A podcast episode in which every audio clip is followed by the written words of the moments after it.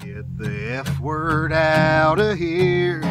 So I'll Hey y'all, this is Josh Kaiser. Before you get the F out of here, make sure you tune in to the Gaining Fast on Memphis podcast with Aaron Shriver. go back to how we were before. She said the F. Welcome to the Gaining Fast on Memphis podcast with Aaron Shriver, brought to you by Arlo Revolution. Each week, Aaron connects melodies and memories with fans and artists from all genres of life. When all else in life is gone, only music will be left to leave the legacy of life's adventures. Please welcome your host for the Gaining Fast on Memphis podcast, Aaron Shriver.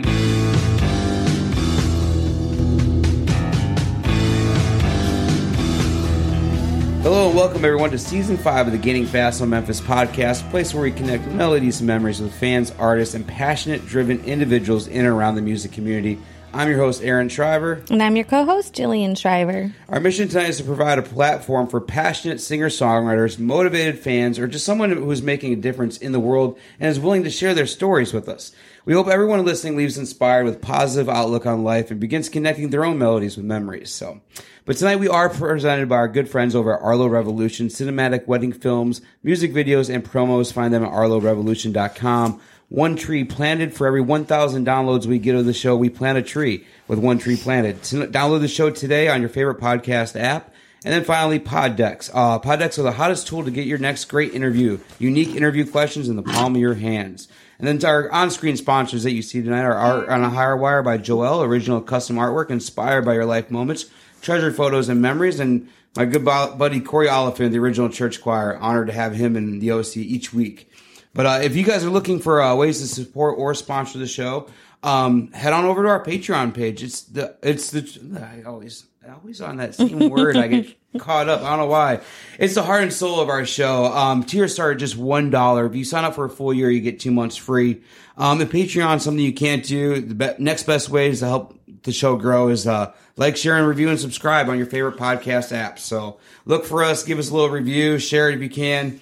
If you guys are listening, we do go uh, on this on streaming side. We do go live mostly on Monday nights. Tonight's a little special night, so we had to do a little special something. But uh, make sure you guys do check out gainingfastonmemphis.com for all your needs. Uh, some really cool stuff. Uh, Taylor this week, new uh, podcast or not a new podcast, but new concert review for the Wilder Blue.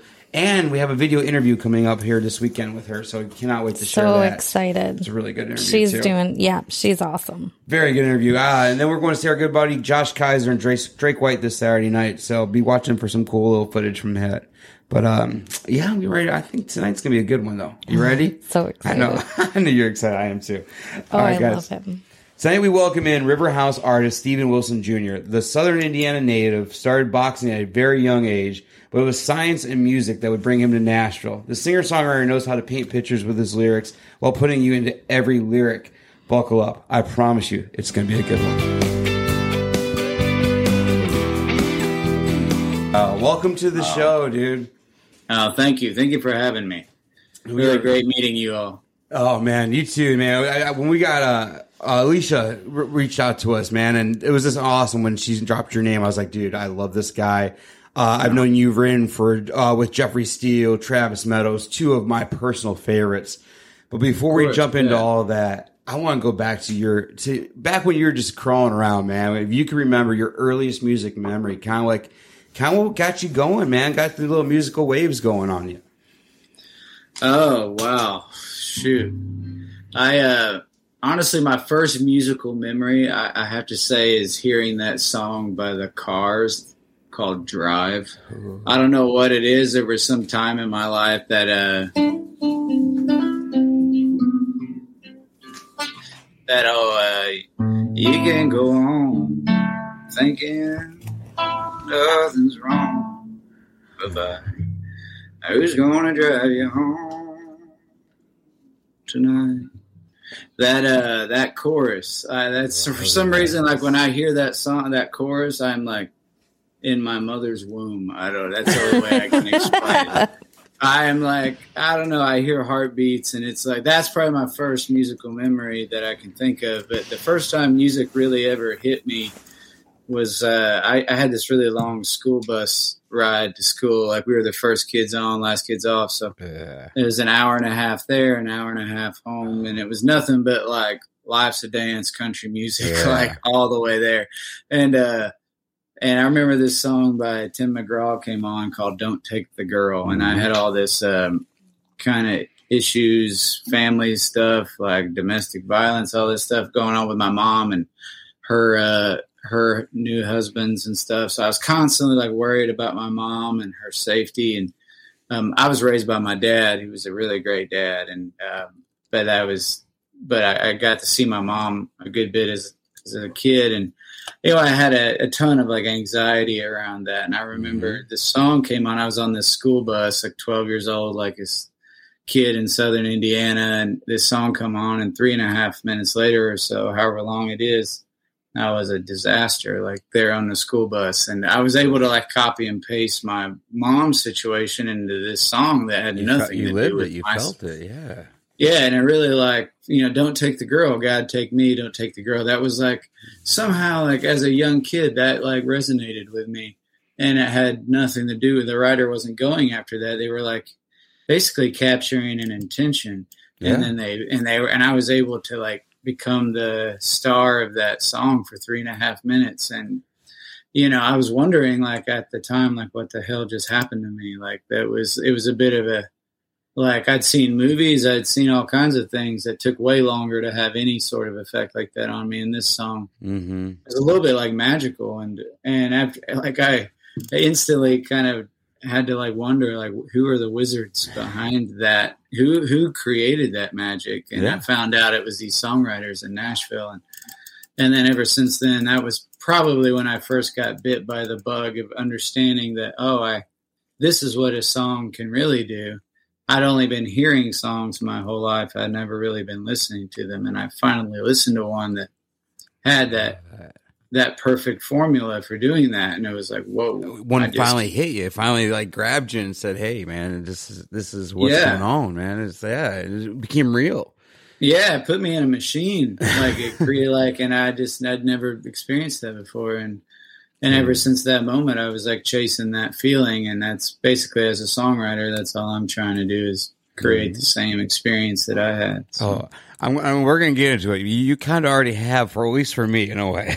but uh, Oh. I, and I love that how you said that about a song. How it wasn't the direction the writer was going, but how you took it. There's a there's a. I'm a huge Eric Church fan, but I'm a bigger uh, Casey Beathard fan too. Uh, I love his writing. sure, yeah. One of- an early song that Eric recorded that wasn't his own was like Jesus does. is a huge song and it's like Love You Like Jesus Does. I'm like, that's not a, that's not for like a wife or a girlfriend. That's for a mom. I'm like that song. Like Yeah. no one's gonna leave uh, uh, a, a wife or a girl. They're gonna leave you out. Mom won't ever leave you like that. And I always I asked Eric one day. I said, "How did you take it?" He goes, "Dude, the way you said it about it, it is more meaning for a mom in a way." And the writer, I don't think was meaning him for the mom, but I I don't know. It was my mom and I's first song we danced to and stuff like that. I like it how we could take songs and kind of make it our own in a way.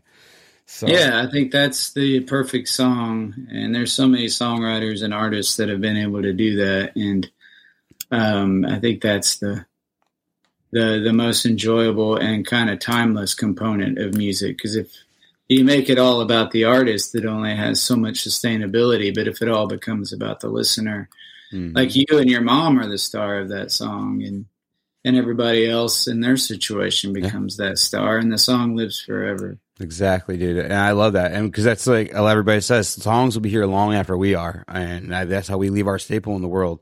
One can only hope. So- So you were a boxer too, man, growing up. Tell me a little bit about boxing. Uh, is your dad boxer too, or what got you into it, man? Yeah, my dad was a fighter, and he got into it. Like he was really. They, he and my mom were babies raising babies, and Mm-hmm.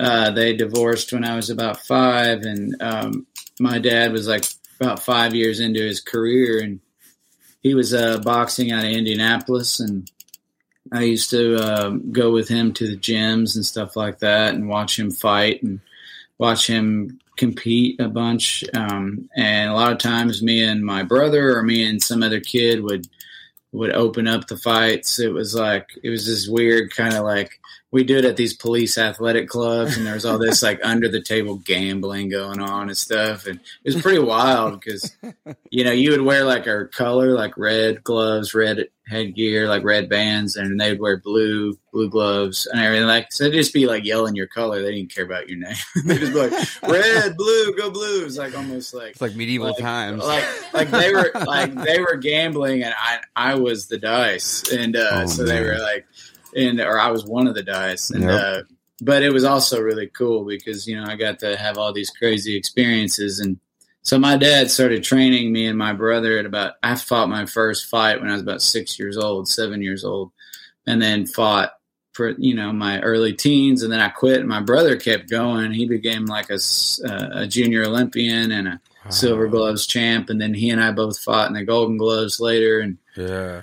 And all that stuff so it was all um, it was just kind of a family tradition but it was I think it was my dad's way of preparing me inadvertently Yeah. for life because I was a I was a real weird kid he was we were very different I have his name but I and I have his eyes but uh but we were very different as people um like I was very academic and very quiet and weird and um just a bit of an oddball very very quiet Mhm. and um and he was you know kind of a bit of a personality. He was really good at sports. I wasn't really good at team sports. He was really good at all the sports. And i was just really good at boxing. That was my only thing because i never had to let anybody down. So it's just me so i could handle that. And uh but his he kind of set a bar really high because i don't think he really knew what to do with me once i got into like academics and music. It was like okay you're kind of in a world that i don't understand but if i can put you in a arena where you have to fight another human being for 11 minutes and walk out win or lose then i think you there's very little you can't do. Like it's like a really high bar for um, you know anxiety inducing situations that you're going to get into in life whether it's a traffic jam or whether it's uh, performing at an arena in front of 15,000 people or whatever it is once you fight another human being it's like oh okay it's not it's not as it's not that bad and it, It preps was you for life. yeah it was it was his way boy of- named Sue. yeah, totally. It was like his his preparation, and I don't think he really was going after it that way, but Yeah. that was and subconsciously it was his way of kind of doing that. This is this is what I got to give to that situation. Other than that, I you're kind of on your own. And That's cool. So, So, he I, was also he was also my biggest fan. I got to say he's he's been Well, gone for three years, and I miss him every day. But Oh, he hell yeah. is. Uh, but I just yeah, I think about that all the time, dude. Because my dad's mid seventies now and everything else, and he's always he's been my biggest supporter too, and they always are and everything. So I always think about that and got cherish it when it's here. But yeah, man, I definitely I, I love that story, man. I love that he got you into that. Um, now I, I had a Jeremy Spillman on not too long ago, and he talked about like songwriting. Um, and he's songwritten with our or wrote with Eric Church before about sparring almost like in songwriting and boxing, like one in one in, or them being one in the same in a way. Have you ever pro- approached songwriting that way, like kind of like you're sparring with another co-writer, or like you spitting out your favorite line, they're going to spit out their favorite line back, and you're trying to beat that that line? Have you ever looked at it that way? Oh, absolutely. Okay. Yeah, I would say it's very much like uh, a, a, a set of combinations that you start. Like, and everybody has their own tricks, and everybody has their little thing. Uh, so there, you get to see like two different styles kind of clash together in the ring. But instead of like beating the shit out of each other, we're on the same team. Yeah. And uh, can I say that word? Yeah, that hell yeah, you can. All right. Yeah. okay. Shit, yeah, you can. Hell yeah. But, uh, but, uh, I, I uh, put an E next to these episodes for a reason. All right, good deal. But uh, but yeah, I mean, you know, it's just kind of. But at the end of the day, we both win. We hopefully both walk out with the best song. It's Hell kind man. of a, a forged in the fire moment where we kind of get to sharpen each other's swords and um and really, you know, hopefully in the best of situations, show the best of what we have Yeah. because that usually yields the best song. And by the way, Jeremy Spillman's a beast and Hell a yeah, good, fr- good friend of mine, and and uh, he's he couldn't have hit the the nail on the head. I think it's a little bit of a sparring match, but it's also a little bit of a tennis match, so or, or ping pong, whatever you want to. have call you it. uh have you read his book yet? That book is awesome, man. Divine Devils. Yeah. I have not. I uh, I need to dig into it. I'm about halfway through. I got to finish it, but it's it's really good. The parts I read, it's uh, awesome guy, awesome man. So over the years, uh, you finally decided to embark on Nashville. Uh, well, what part of Southern Indiana are you from? So I'm from a little cornfield town called Seymour. Okay. That's where John Mellencamp is from. Oh, okay, actually. yeah. Uh, I'm from, we're, like- we're located in Chicago, so that's why I was curious because Oh, we go through yeah. Indiana all the time on our way to Tennessee. So well, it's it's it's southern Indiana. It's Kentuckiana, I Okay. guess they would call that area. It's where the Midwest and the South shake hands. That kind of junction Yeah. spot. And um, I don't know why Kentuckiana is the thing. It should be Indiac Indiucky, I guess. I don't know what would be better. I think So did you No, do the indie band? Uh, were you in the indie band before you went to Nashville? No. I started that band. Um, After you, so you already Right. went. Yeah, I came down here to go to school. So I was I came down there to be a, a microbiologist Yeah, and uh, I I guess a chemist as well. But um, so that was like, you know, science was, you know, my ticket out of my hometown at the time. Even though I love my hometown, but as a young as a younger man, I was like um, a bit of you know I was just ready to get out of there for Yeah. a while. So I, I had a bit of a rebellious streak, and I knew science was my ticket out of there, and my ticket to keep me out of there. and uh, so I, I stuck with that. It's something I was good at, but it wasn't Yeah, something I was passionate about. It was just something I just so happened to be good at. And so I finished my degree and started that band my senior year, right as I was graduating with my bachelor's. I was going to go get my PhD or whatever, and instead decided to go live in a van and play like 150 shows a year and tour and We And, hear this uh, all the time.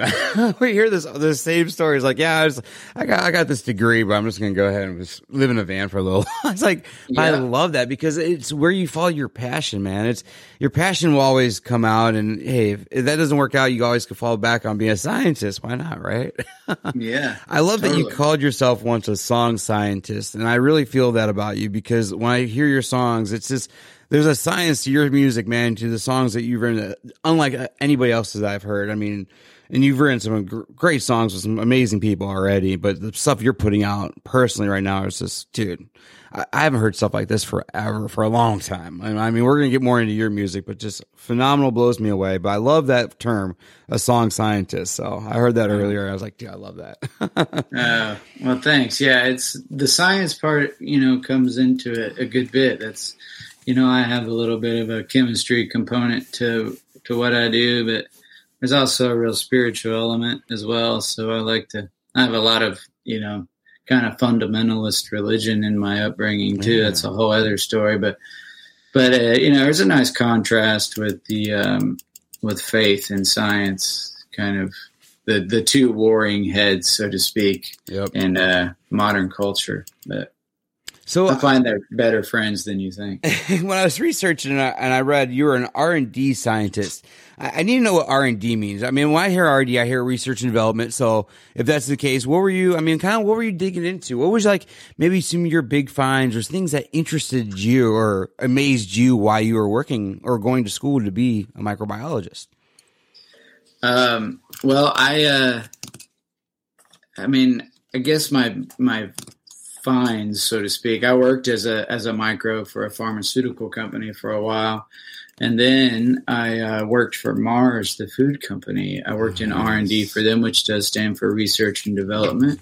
I, uh, you know, there's a lot of stuff I can't really talk about that I worked on in depth because I signed an NDA Yeah. when I uh, hired on there, so I can't get into depth. But you know, there's uh, a, a couple different products and stuff that I, I did a lot of formulations and product trials and Nice. stuff like that for them. There's this product out there called Dentastix Fresh, like it actually cleans your dog's teeth. But, Yeah. uh, had a you know that was kind of one of my projects that I got to work on. I said you didn't try those out; those weren't your uh, testers, were they? no, right. I, I had my dog try them out for Yeah, sure. Dude. But, But, uh, I got a Saint Bernard laying over here next to me, but That's um, awesome, man. if he makes too much noise, let me know. But Oh, he's just good, he's yeah. snoozing. but uh, but yeah, um, that and like a few other of their brand, you know, line extensions and stuff like that, and SKUs I worked on. Um, but yeah, I kind of got to the point where that job, I was, you know, working in a lab and I was writing songs all the time. Even when I was working in the lab, I could kind of like work, you know, do science with one hand and write songs with the other. And, um, and it got a little ridiculous to the point where I was, you know, kind of starting to excel in the company and, and, um, hit this point, kind of a crossroads where I had a really great coworker tell me that, you know, they're about to put the golden handcuffs on you where, you know, with a company like that, which is a really great company, by the way, Mars really took Yeah. great care of me and they were an amazing uh, employer to have and they take great care of their other employees. Um, but you know, they, I knew and he, and he knew that, uh, you know, if I was going to excel in that company, that my songwriting days were probably going to become, you know, a little bit more of a or low priority, and if anything, fall to the wayside. And he hated to see that, and he just wanted to let me know, hey, this this is where you are in your life. I was there 30 years ago. Uh, maybe I wish, you know, whatever, you know, you can't really turn back time. I just want to make it aware to you. And about four weeks after that conversation, I put in my two weeks and walked out the door. And everybody was like, "What the hell?" And and I said, "I'm gonna, you know, I'm gonna go write songs until Yeah. Until it turns into money." And uh, There's that passion again coming back at yeah, dude. I love that, dude. Yeah, and so I waited tables and bartended and did that for about two and a half, three years until this guy named Chris Oglesby at BMG Publishing heard one of my weird songs and pretty much signed me on the spot. And I'll be eternally grateful. And it Yeah. basically changed my life right there. What song was it that you heard? Yeah, it was this song I've never released. It's called It's No Wonder. Oh, nice. And uh, I probably couldn't play it for you to save my life right now, but Do you think you'll ever release it down the road? Do you think maybe I one? think uh, I might have to. Yeah. I always like to hear like like like I said, I was a huge I'm a huge Church fan. His song was Lightning. It's off his first album, and that was the one that people heard and just they gravitated to, and it's what got him his record deal. So I always like to see what was the song that got got you guys brought in. What was the song that, that grabbed them? So that's gonna be awesome. Yeah. Hopefully one day you bring that song back around. That'd be cool. I might just have to. Especially if it got you your deal. Now you got you almost got to do that down the road. yeah, for sure. Yeah. So, um, you're going to be joining Brothers Osborne uh, on a European tour coming up, Uh, dude. Are you psyched about this? Or I know we're jumping. The, uh, how do you feel about like going over there? And I know it's a weird time right now in the world and everything going around, but I know it's going to be really cool. I know you've written a couple songs with them, but like just to get out, out and about and play some shows is going to be pretty neat, huh?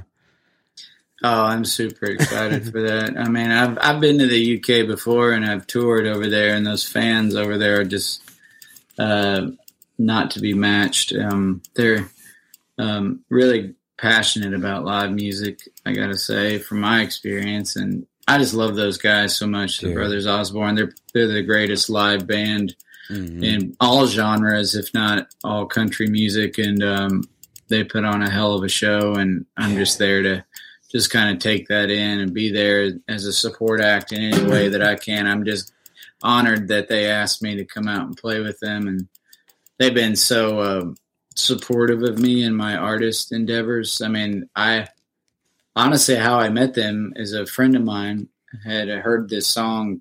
I sent it to her before I'd ever released anything. I was about to release this song called The Devil. It was my first song I'd ever released, and I sent it to my friend, and she, she, uh, you know, she responded by saying, "Hey, I hope you don't mind. I, I sent this to the Brothers Osborne," and I was like, "Okay, I guess you liked it." And uh, and anyway, it wasn't long after that that I got a call from T, you know, from John, I think, or my publisher did, saying, "Hey, I, I would really love to write with him." And so it was like it was a cool way, kind of how we connected. They just heard one of my weird songs and that I hadn't even released yet, and it, it was the kind of the song that started it all, really, for me as an artist. And Yeah. and um, and they heard it, and um, yeah, and just said, "Hey, man, we'd love to write together." And then that question turned into, "Hey, man, you want to come play some shows with us?" And I'm like, I'm here for all of it. So Is that where um, well, make it a good one? Did that come out of that that first right there that you guys had with them? Because that's one of dude. I love that song. oh, thank you. Um, it is uh, it is the first song we had ever written Nice, together, and it, and it has a very personal story. Um, it is uh, if I'll go into it, I hope they don't mind. No, But I want um, you. Yeah. they okay. So we were writing. It was our first song we'd ever written, and um, so we're writing this other song. This I can't even remember what the title was. That's how I guess whatever it meant to us. But um, we were writing this other idea, and um, about an hour and a half into the ride, I get this call from my sister telling me, "Hey, you you need to be home for Thanksgiving and Christmas this year. Make sure you're you're home for all the holidays because you know Dad's not doing well." Yeah. And it was a real, very hard text to you because they were at the doctor getting a bunch of tests done that day, and I heard and I got that text in the middle of that right, and you know it was like a a destructive text for me, like like I was like, okay, I, either I need to leave because I'm about to lose my my my shit, so to speak, and uh, or you know, I just need to stay and do what I need to do, and like I didn't know, so I, I walked outside, told the guys, hey. I need to go take this call. My sister told me this, and I sat out there for a good five minutes debating on what to do because I like honestly at that time I was like I don't even remember the song we were writing. Like I, I just like I was so out of my head. I was like, how can I even write a song right now? And um, so I walked back in, and my dad, you know, I was just trying to think. uh, My dad would probably want me to just plow through it. You know, the boxer Mhm. mentality. You know, just you know, never give up, just keep going, and regardless. And I, I sit back down, and I'm about to tell the guys like what just happened, and even though I don't know them that well. Like I'm just about to tell them, "Hey guys, I probably need to bounce. This I just got some really rough news." And and and before I say that, it, John says, "Hey man, I know we're working on this idea, but could we like maybe t- try a different direction? I have this idea that's just been kind of burning a hole through my head." And he starts singing this song, like you know the chorus, and make it a good one, make it a long one. If you're gonna pour one, pour it, make it a strong one. And he kind of just goes into the you know the uh the chorus almost like he had the song the chorus which is a huge part of the song like 75% written and like that his that chorus was the answer to my question you know that do i continue or do i and it was just like okay make it a good one make it a strong one. If mm-hmm. you're gonna or make it a long one. If you're gonna pour one make it a strong one. Give all your heart to someone. Leave nothing unsaid or undone. You know life goes by you know 90 miles a minute. If you blink once you might just miss it. So hold on tight carnival ride around the sun. When the day is done make it a good one. And i was like okay we're we're gonna we're gonna make this song a damn good Yeah, one man. and and i just put it i didn't tell them anything i didn't say a word to them about it and we just dug into those verses you know like you ain't ever gonna find a u-haul getting pulled behind a hearse Hell no. leave the best of yourself behind you. You can't fit it with you down in the dirt. You know, there's like all that realness of that moment came out real thick and real just happened. And I walked away and just, you know, bawled my eyes out all the way home and told them about it about six months later. And they had no clue. And, and they were so sweet about it. They're like, dude, you totally could have left. like, like, you know, like, and you're like, if I would have left, we would never had that song though. we never would have Yeah, had that magic though. I mean, that's just then that's where where almost when people are the, at their vulnerable state is when you get the best art out of someone. I mean, like artists, like painters. Um, sometimes when you see these painters, these people just lock themselves in rooms and paint these pictures, man. And that's why I always tell like. I feel like songwriters are the same way. They're painting these these lyrics and he's painting these pictures with these lyrics, and I, I love how that all comes by. And I know you say like your weird songs, like, and it's not weirdness. It's just art. It's just the way your art just screams. It's just it's awesome, dude. And these little stories is this. It's what's kind of bringing these songs to life. And I, I love this, man. I love that story about that because now every time I hear that song, now I'm going to think about that moment. So thank you for that. That's really cool.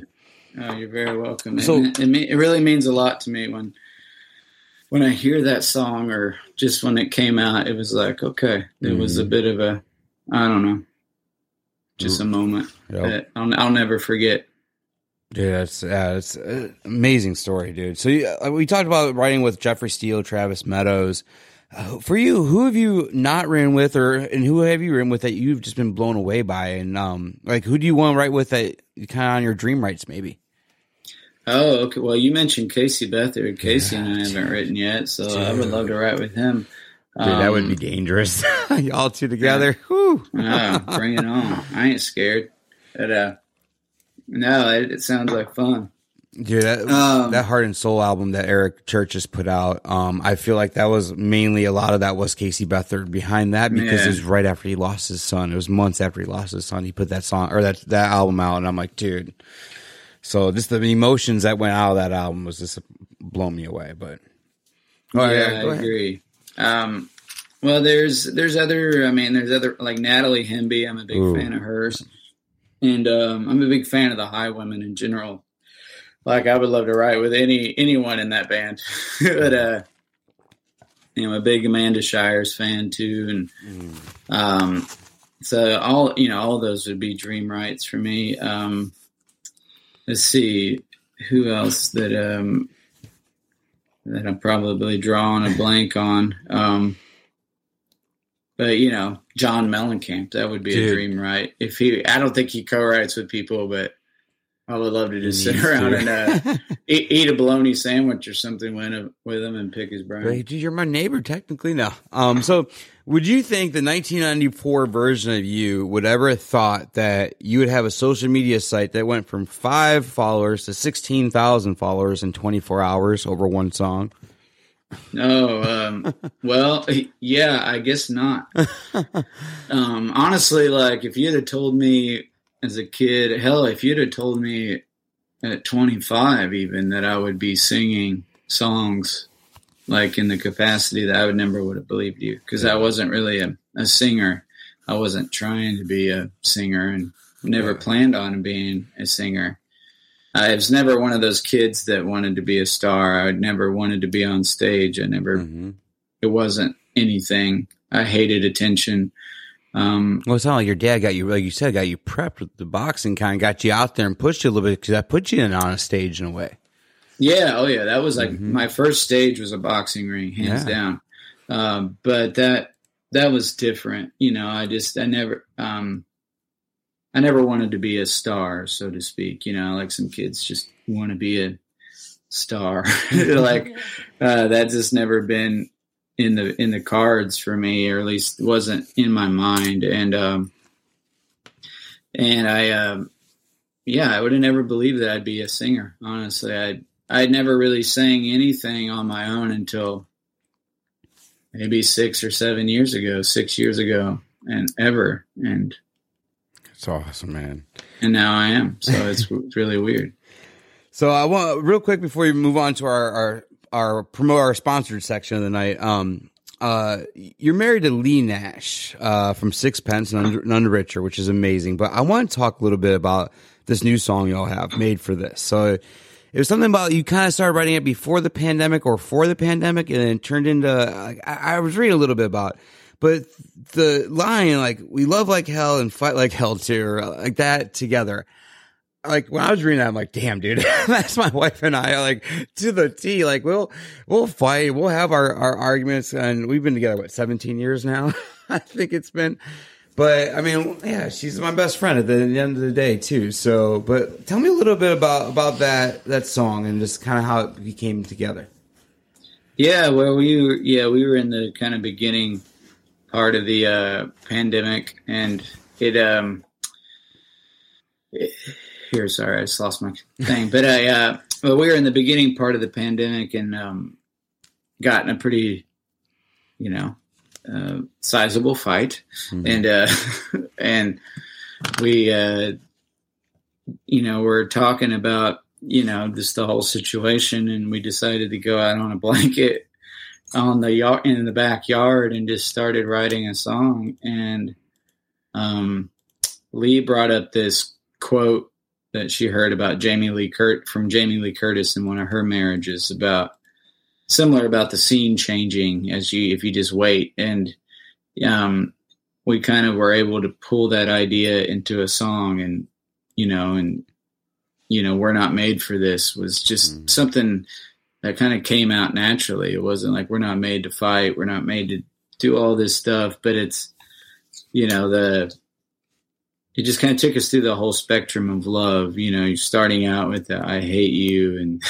Yeah. and then the uh, ending with the i love you you know and everything in between you know the the egos and and all those personality quirks that kind of you know come into play when you're in a relationship especially been together for so long and cooped up together in a pandemic Yeah.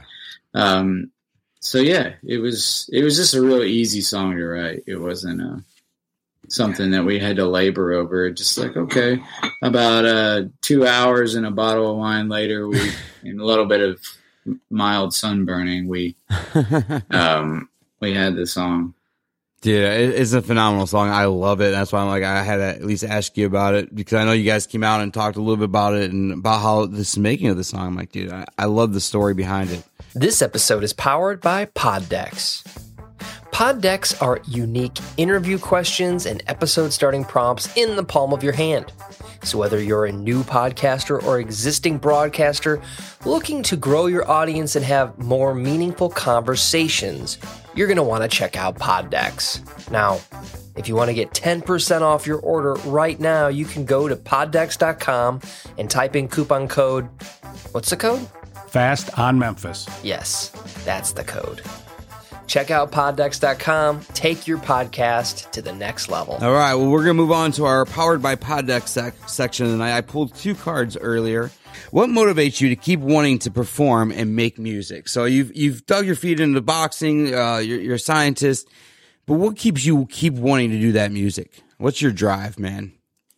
Um, I guess like shoot. Um, I guess seeing people connect to music. Nice. Um, you know, songs are gifts. I um, I find they're often just given to me, and um, and as long as they they keep on being given to me, that's a big driver right there. Because if you write songs long enough, you know that they live at, at this like we talked talked about earlier. They live a, a much longer life Mhm. than human beings do. So you can't really look at it on the scale of like, oh, I got to write a song and it's got to succeed in this amount of time or it's failed. You know, like you can't really look at it like that. You just kind of can only do the work and uh, and put it out there. And when it finds its way, it finds its way. It could be after you're long gone. It could be after your kids are long gone. Who knows? You just never know the life of a song and where it'll where it'll go. All you can do is just do the work. So as long as that inspiration is still there, and I still have that, um, you know, that drive to do that, that's what keeps me going. And just seeing people connect with songs, like on on TikTok, for example, there's people that duet with the song on the you know like year to be young 1994 and they sometimes start crying they start laughing they you see this myriad of emotions that human beings go through and that's and it really it's there's just these markers for these moments that people are having.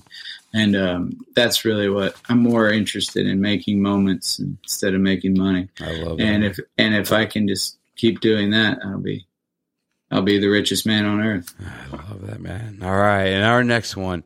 If you could go back in time, maybe 1994, and give your younger self one piece of advice, what would it be? Uh, chill out, man. uh, no, uh, just slow down. Probably. Yeah, I was really, I was moving fast when I was younger. I'm still probably moving a little quick, but you know, slow down. Um, but you know, I don't know if I would have wanted to tell myself anything different because I, I wouldn't have wanted to affect the outcome Yeah. if I'm going to get really into the ethics of time travel and all that. you know, I uh, if I'd have told myself to chill out, I might have chilled out too much, and I don't know. Yeah. right. But uh, but yeah, I guess I, if if just theoretically speaking, I I guess I'd have told myself to slow down. All right. So our new new uh, part of this show we kind of do. I started doing it a couple weeks ago. I kind of like doing this. So I call it melodies and memories, and we talked about this earlier. I'm gonna play a little snippet of four songs, one at a time, and tell me the first memory you have. So the first song is definitely gonna be one that you'll be familiar with. Go ahead. So in bloom, Nirvana. When you hear this song, where does it take you? Where do you think? Uh, I guess instantly I'm on a living room floor, sitting against with my back against the recliner, the the part that reclines. Not sitting on the recliner, sitting with my back against it on a carpeted floor with a large TV that you could probably live inside of that they probably make tiny homes out of now. um, and watching that video on MTV Hell yeah, man. over and over again. I still um, remember that. I still remember that today. All right, this next one is a little bit country and a little bit R and B. It's both the same. So go ahead and play that. So I swear, I All-4-One and John Michael Montgomery had it. Do you have a memory with this song at all? Oh yeah, yeah, big time. That's you know school bus for sure. I mean that's yeah. I just remember hearing that at the school on the school bus all the time. That was that was a cold like green pleather school bus seat. They, they all had that like weird Yeah. tape or weird whatever that it was. They fixed it with. Whenever it had a hole, they fixed it with some weird stuff.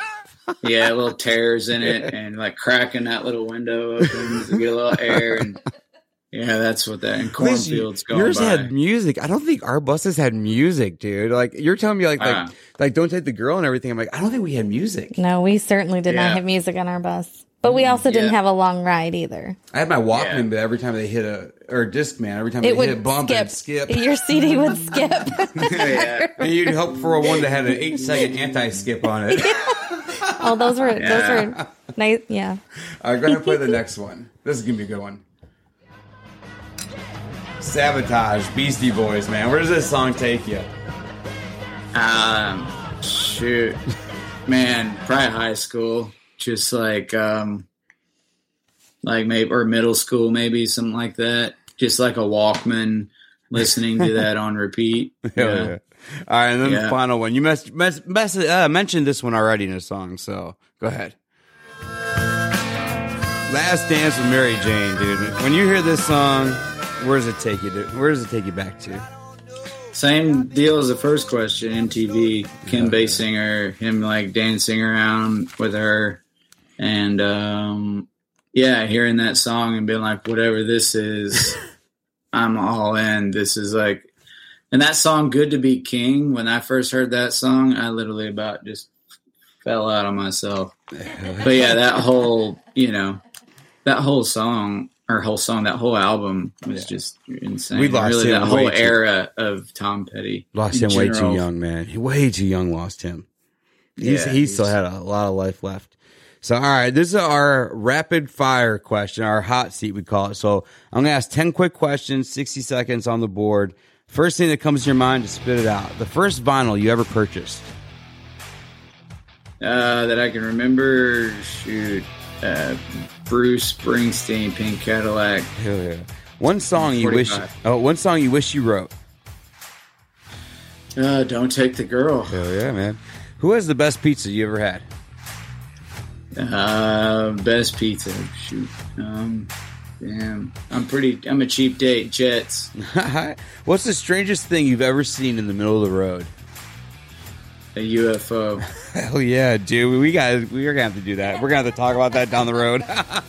Cause I definitely need to talk about that. That is awesome. What was one what was the first car you ever owned? Uh, it was an S10 pickup truck. No, I'm sorry. Not, not correct. It, no, it was an S10 pickup truck. I'm sorry. Yeah. I am right. With uh, it had a white door. It was a black truck. All right. White, white driver's white driver's side door. My first car was white with a gray door. It that- was a Mazda minivan. yeah. Three different colors, but it it worked. What's one thing people buy that you feel is a waste of money? Um, shoot, maybe lottery tickets. All right. What's your hometown famous for? John Mellencamp. All right. Eight hour drive between shows. You get one gas station stop for snacks. What three items are you buying? Um, probably mixed nuts. Um, almonds, just straight almonds, no mixture of almonds. Um, and maybe a big red. Hell yeah. All right. All right. Not the gum, the soda. yeah, I, I got you. All right, and the last one. Um, I, I, there's pictures that you played the Bluebird. You got right with some phenomenal writers. Some badass things you got to do over the time, man. What's still on your bucket list? Like, what do you still want to accomplish? What do you still want to get to do? Um, just before you call it a day. Uh, I don't know. I just want to. I want to play all the shows. I want to travel all the countries, and I want to meet all the people. Um, I I have uh, I feel like a lot of miles left, and I have a lot of songs to write and a lot of shows to play, and I want to play. You know, you know, I would I would die a happy man playing the Ryman, and uh, I would also die a happy man playing Madison Square Garden, and I would die a happy man in an hour. so uh, I'm like, I, either of those scenarios, whatever God grants me, I, I would take. But I, I'm going to work my my damnedest to kind of just I don't know. I just love connecting with people, and and if I can do that in a bigger venue, so be it. If not, so be it. that is awesome, man. That is so cool. So we're gonna wrap up uh, with a couple songs tonight. Um, we were running late, so we were gonna do an after show, but we're just gonna do two tonight. So we definitely gotta do "Year to Be Young" 1994. Um, but we talked about the beginning. If you still want to do the beginning, um, you could do that. But let's leave it up to you, man. Whatever you kind of want to do. Uh, but before you do that, the first one, tell me, tell me the story behind it, kind of where it came from. Cause I definitely want you to kind of break the song down a little bit. Okay. Um, it's um, I'm trying to think of which song to play at the moment. Um, let's see. So we got. Hmm. I might have to do a little bit of tuning, but um, or I could play the beginning. Why not? All right, man. Let's, Shoot. so tell me about that one. How, how did it come to you? And what were you- All right. Um, so this song woke me up in the middle of the night. Um, I gotta say it. Um, it I get woken up by songs a good bit, and that. I um, this song was a bit of a um, revelation in in a, in a lot of ways. Um, it.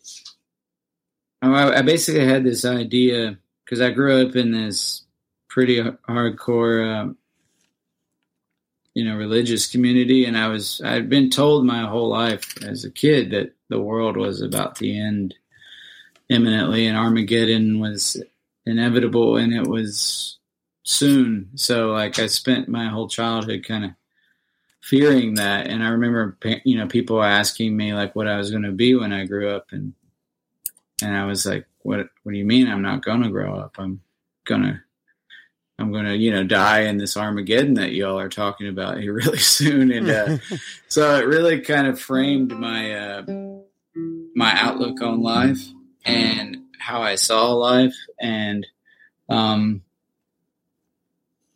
so I had this idea one day that we've perhaps been talking about the end ever since the beginning, and it was a a moment of like, whoa, okay, that that's a heavy thought. Um, and I went to sleep that day, and I woke up in the middle of the night with this this this worm of a melody going.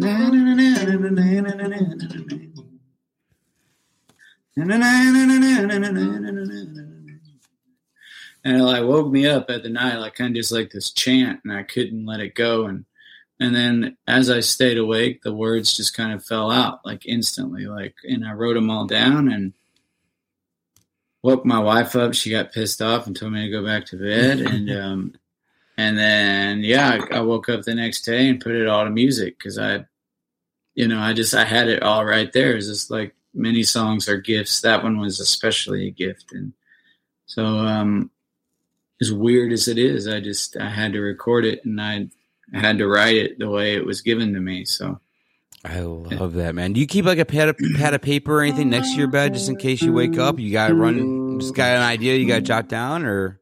honestly, I use my phone. It Okay. sounds like Yeah. it doesn't really matter. I think as long as you capture Yeah. the idea and the intention Yeah. behind it, and um, sometimes I'll get my voice memo out and Yeah, record like the way the because a lot of times times this, the cadence is given to me Yeah. already. Like I don't know the key or like what key it's in yet, but I know the the phrasing of it already. Mm-hmm. I just got to pick a key and go. And uh, so I'll, I'll record it that way. But honestly, I my with the light and everything, my phone is just such a quick thing. I can Yeah. I can honestly I, I can type way faster than I can write with my hands. Another thing I wish we had it- in the 90s. the, the ideas are flying through my head so fast. I have to I have to be able to write it quickly. So That is awesome. Well, I'm going to give you the stage, man. Here's the beginning, guys. I cannot wait for this one. You guys are going to love this. one. all right.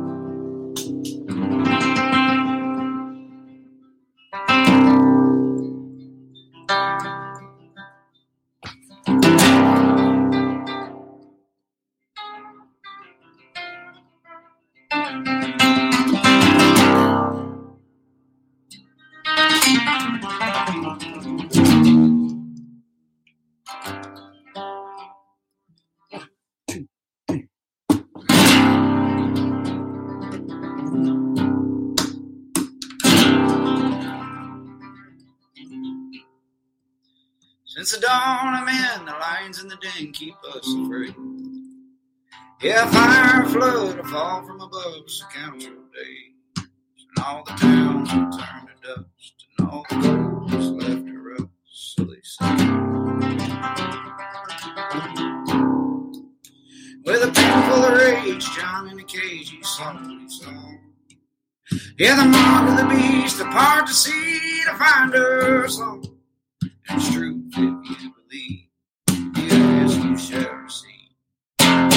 And I read the holy books and I poured through the pages. Not on a closer look, I had a revelation. Yeah, I there's a trend. The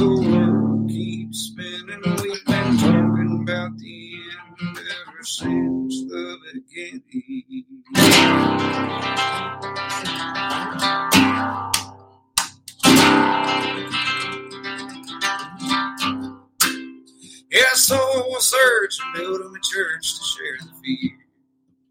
Cause on the edge of a road, a billboard swears the end is near. And the rich go the bunker. And I've seen the signs and wonder. And I read the holy books and I poured through the pages. Not on a closer look, I had a revelation. And I a trend. The world keeps spinning. We've been the end ever since the.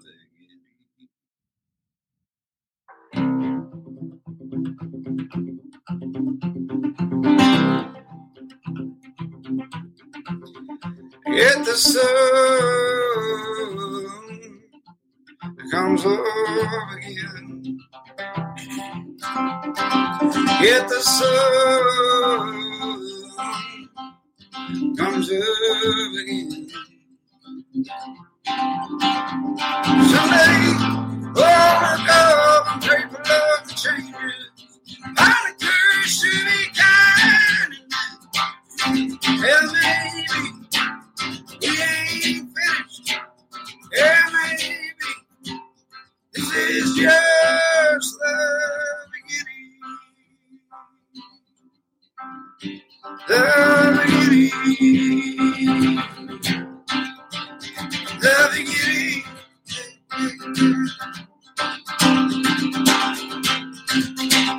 dude,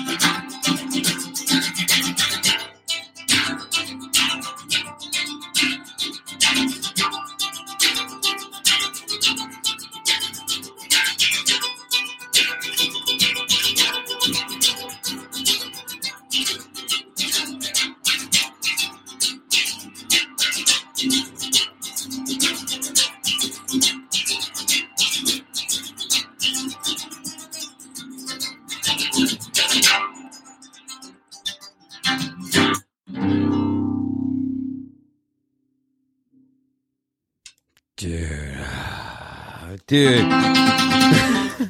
you have just such. I, I I don't know what it is. This this unique like artistry about you that just is amazing, man. Um, before we get into the last one, I want you to tell me about this guitar, dude. This guitar, the sound of this thing is just oh.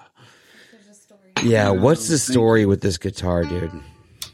Um, well, I got it on Craigslist at a pawn shop, or not at a pawn shop. On a sorry, from a guy who did have it. He had a pawn shop before, but he was a, a guy that was just collecting all these guitars, and he, he kind of got some instructions, I think, from his wife to liquidate some of his uh, inventory, and uh, I was looking for one of these '70s gut strings, and um, I don't know. The minute, the second, really, I put my hands on it, I was like instantly in love with it, and it just, uh, it just had this,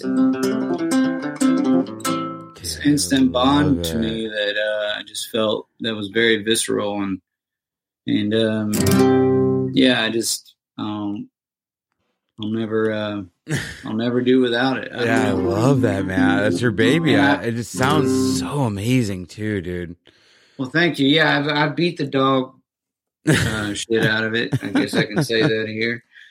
Um, Oh, but yeah, it's really I've had to put a little bit of tape on it to keep because it started to show daylight. It's, I've kind of eaten through it. And I've actually officially made my way through it. So, but um, it's like your own personal trigger, man. I love it.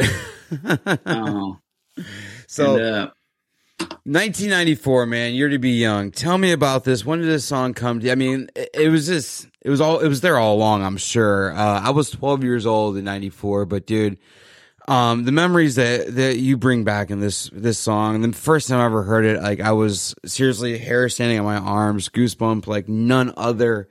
And I was immediately, I was 12, 13, 14 again, and I was living life I was like right back into the f- fold of it. You said you wanted to create songs for those moments. You gave me one of those moments, man. You took me back and you made me relive, relive so much of my life and so much of my childhood that I loved so much of it. for you though, where did that come from, man? How did this song come about? um, well, yeah, it, um, well, I drink a little water. here. Yeah, man. Cheers on water for sure. I've been overdoing it a little bit lately, lately vocally. So, uh, Well, you were uh, hanging yeah. out with my buddy Matt Burrell today too. I saw in the Round podcast. You're hanging out with him Yeah. today, dude. He, I love that guy. Good buddy Yeah, I- of mine. I went to South Dakota for like six days, and the dryness like wrecked my sinuses. So I'm I'm in been recovering since I got back. But um, I will not make excuses though because that's lame. But uh, but uh, anyway, yeah, the uh, the song actually came out of I, w- I went to write with my buddy Ben West, who actually wasn't my buddy at the time. He was uh, we'd only written one song with another person before. We'd never written a song, just the two of us, and uh, you know, it was just an ordinary day. Just right, guys, just going to go meet up with a person I barely know and go pour my heart out, like you know, like people do.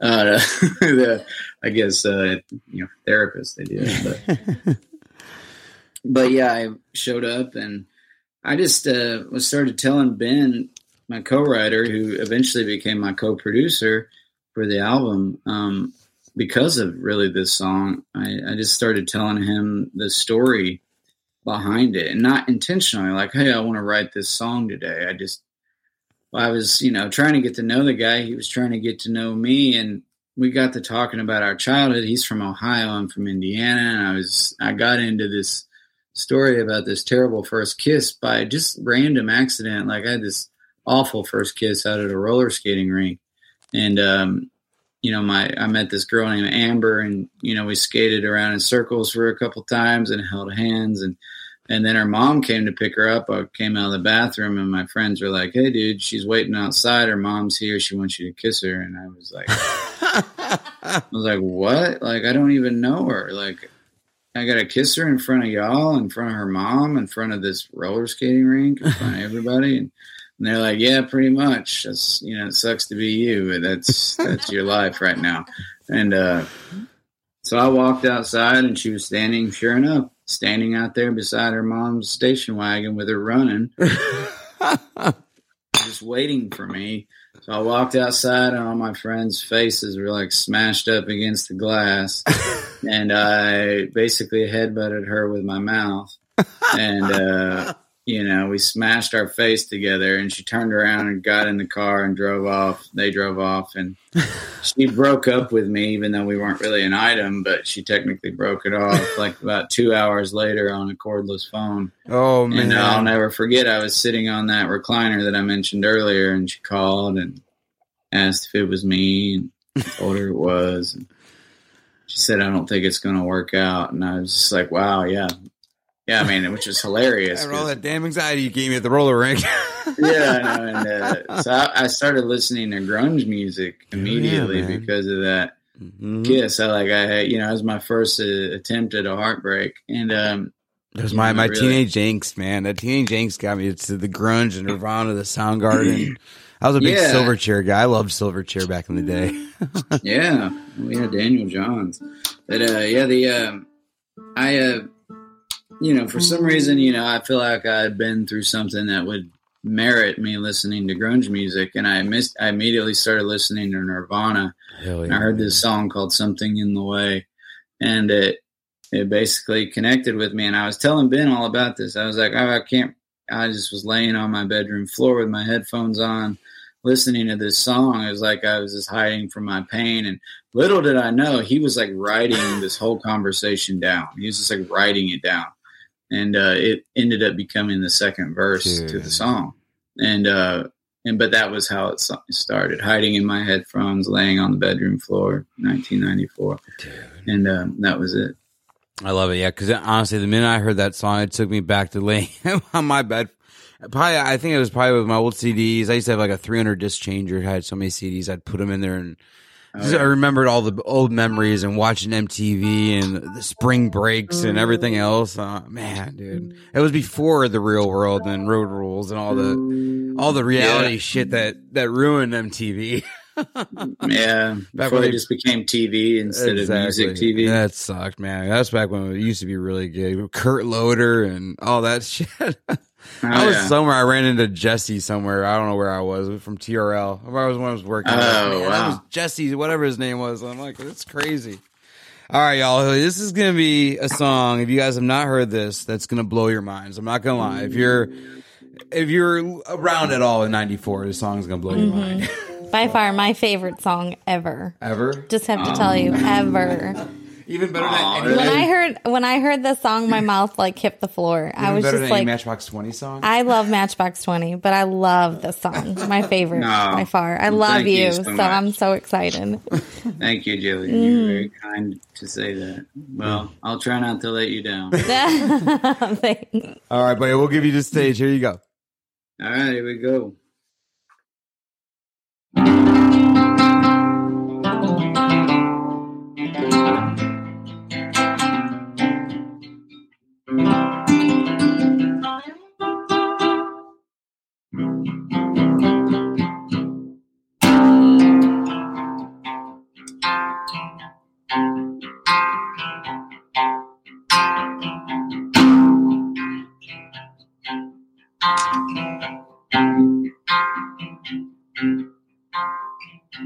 I must admit I felt the flame. Kurt Cobain, a Fender Mustang, and TV brought me up.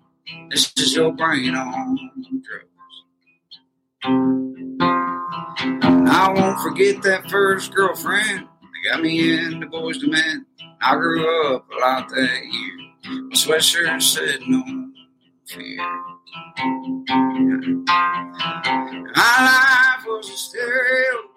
And it was everything. First one in line for the last dance with Mary Jane. Hiding in my headphones, laying on a bedroom floor.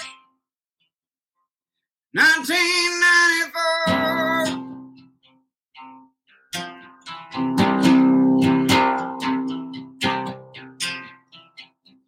Tell mom, see you later. You don't be blowing up my pager. When the show's over, I'll come home. And that is, I don't know. Teen spirit in the air. Before we all on cell phone. Study all passing notes. Yes, no, I don't care. When my life was a stereo and it was everything soundtrack first kissed. Roll a ring and two hearts falling on a hardwood floor. 1994. 1994. Think you know it all and you don't know any better. Tell yourself you're gonna live forever. Fire's I'm still holding the door. From 1994. A year to be a, a year to be a, a year to be a, a year to be a, a year to be a, a year to be a, a year to be a, a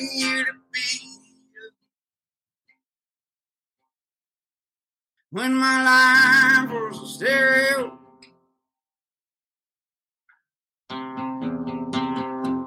Back when my life was a stereo. Yeah,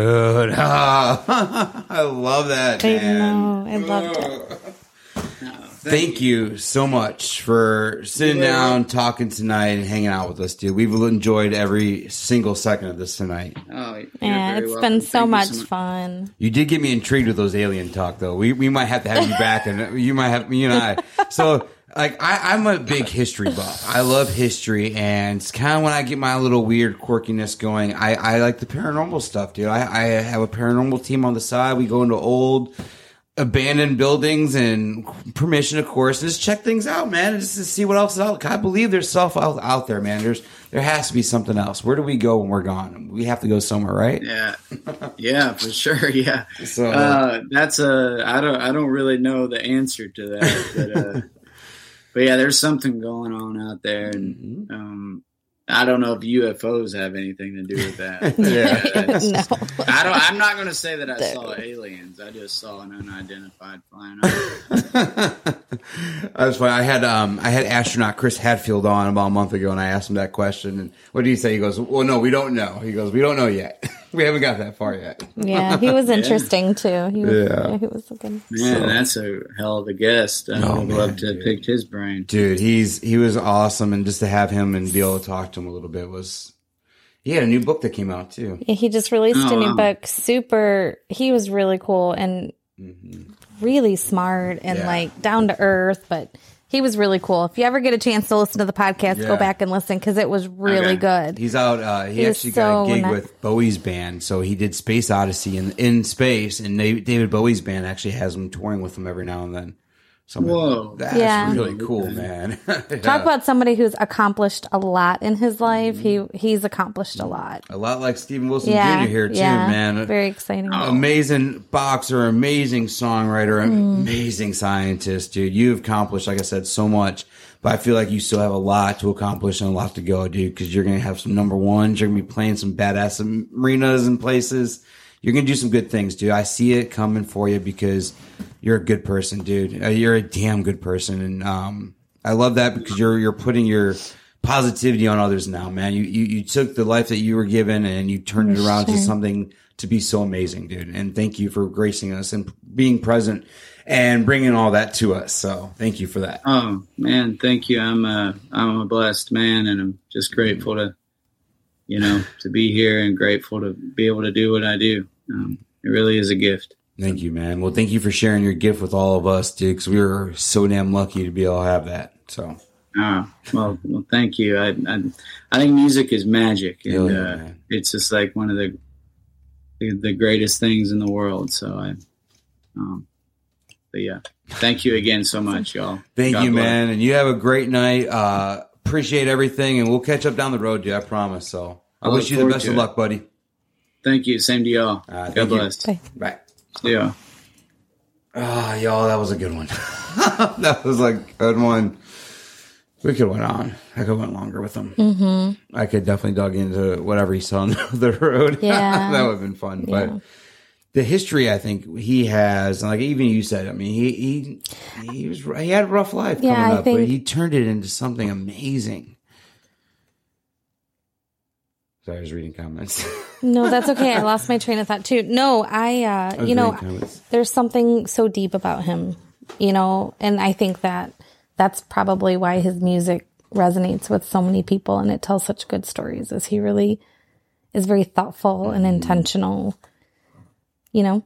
a lot of good stuff. Very cool. and a lot of good things coming out of this guy uh dig into his, his album or his songs that are out there the devil hometown you guys heard the beginning year to be young tons of good stuff is out there. A couple cuts that he had with brothers osborne and some other stuff. If you guys are overseas you're over the pond he's going to be traveling in europe with brothers osborne coming up very very soon. So definitely check him out. Stephen wilson jr is going to be a name you're going to be hearing a lot of coming up. So um, thank you guys so much for joining us tonight on episode 104 with Stephen Wilson Jr. Uh, like I said, he's going to do some amazing things.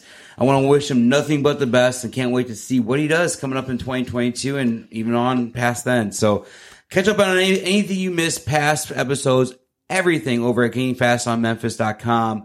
Uh, make sure you're following our Instagram page at fastonmemphis underscore podcast for all your updates. And we're going to be off until the 26th. So about 20, 12 days or so until we have another episode. But we're going to be coming back with another amazing episode and another badass singer songwriter. So we'll see y'all then. Can't wait. The Gaining Fast on Memphis podcast with Aaron Shriver is brought to you by Arlo Revolution. As we close the book on another chapter, remember music gives a soul to the universe, wings to the mind, flight to the imagination, and life to everything.